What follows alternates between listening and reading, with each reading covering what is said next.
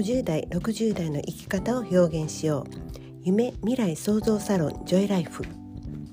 この番組は50代60代の生き方を仕事や趣味遊びやアート好きなことで表現することを応援します。新しい時代自分メディアを持って発信してまいりましょう。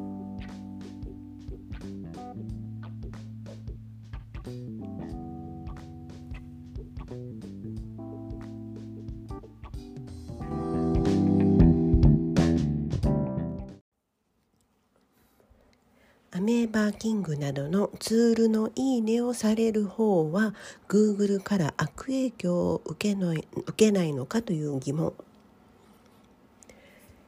えー、少し前アメブロが商用利用可能になってからというより、えー、コロナでお仕事用にアメブロを始める人が多くなったのかもしれません。アナリティクスのデータもどこまで信じていいのかはちょっとわからないんですけれどもアメブロに掲載されているアクセス数との乖離が、えー、気になっていましたでこれは、えー、以前ホームページのブログの方にアメブロのアクセス数といいねの自動化ツールの実態をアナリティクスで観察するという記事に載せています。で、えー、今週は、えー、記事をちょっとほとんど更新できていなかったのでさらにすごいことになっていました。えー、以前ネットショップをやっていたのでアナリティクスのデータでどこを押さえておかなければならないのかの知識はちょっとだけあります。で、えー、まず読まれていなければ意味がありませんのでどの記事が何分読まれたかというのは記事の良し悪しがわかるので参考にしています。ホームページのあるブログ記事などは平均セッション時間が11分だったりします。で、それはあるツールの使い方を解説しているページなので、え実際にね、あの平均なので読んでる人はもっとしっかり読んでるでしょうし、まあ、あの多くの方がこうちゃんと読んでくださっているということなんですね。で、こうやってしっかり読まれているページが何ページもあるととやはりこのサイトは良いサイトだとグルグルさんが判断してくださいます。はい、でなのでこの良い記事をコツコツ貯めていくというのがホームページの正しい育て方だと思っています。ではアメブロはどうなのでしょう？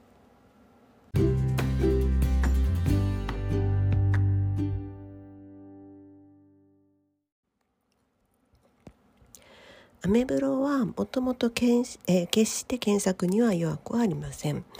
えー、もう特にその最近の Google 検索には弱くはないなと思っています。なので、えー、しっかり役に立つような、まあ、検索されるような記事をちゃんと書いて、えー、一定時間しっかり読まれるような内容を書き溜めていけば、え全体としてその良いブログだと判断されるんじゃないでしょうか。うん。ただそこに、えー、機械いろんなツールの「いいね」とかなどが回ってくるとこれどう判断されるのでしょう。そもそも機械を Google はどう検知しているんでしょうか。うん。機械の「いいね」だとほぼ秒で離れていかれてしまいます。あの閲覧時間というかね、え滞在時間1秒とか0秒になってしまうんだと思うんですね。なのでどれだけ良い記事を書いてもどれだけ内容が面白くてもこう読者が秒で帰ってしまうブログだと Google さんが判断しないのでしょうかというのが、えー、ふと思ってた疑問なんですね。で機械を読者ともし判断するのであれば機械が立ち寄ったというデータはページ滞在時間は0秒0秒、えー、直帰率100%離脱率100%という数字になってしまいます。でこれは本来の、えー、読者がしっかり読んでくれているという数字を、えー、下げることということは全体としての評価を下げることにはならないねならないんでしょうか。うん、でこのことについて、まあ、いろいろ調べてはみたんですけれども、えー、調べて検索で上がってくる記事というのがアメーバーキング側の、えー、設定だったり、えー、販売であったりといった記事がほとんどで結局はアメーバキング使いましょうみたいなねなので、えー勝手にいいねされる側の評価に対する不安を解決できるような記事はちょっと見当たりませんでした。うんだからそれだけね、えーと、去年特になんですけれどもアメバキングなどのツールを使うことが、まあ、アメブロの中では常識になっているのかもしれません。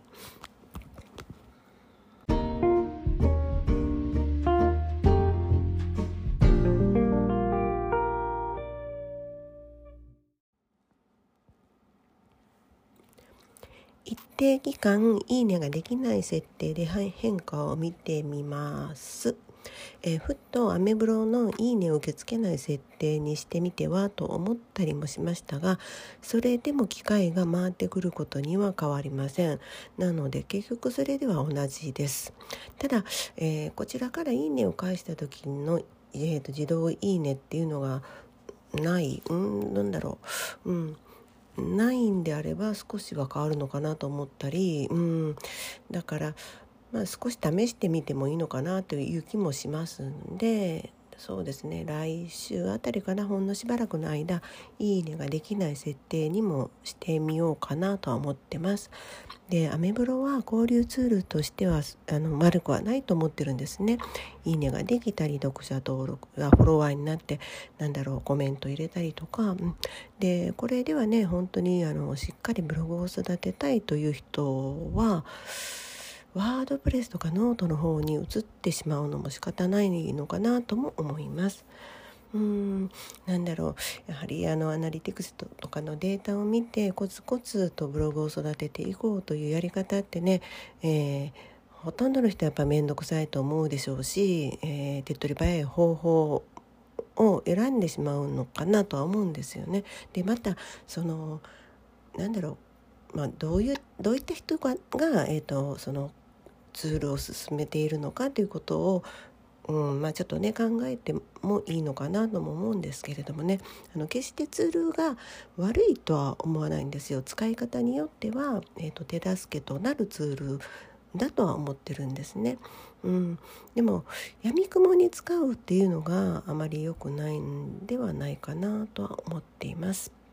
うん、で結局はあの全然あのなんだろう仕事につながらないということで結構やめていくとか使ってたとかあの全然ダメだったとかっていう人も中にはいます。うん、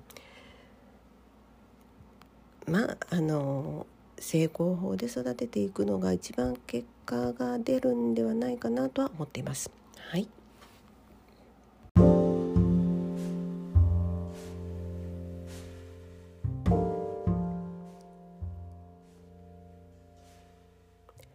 この放送は自立した女性の活躍と子どもの笑顔と日本の未来を応援するジョイライフがお届けしました。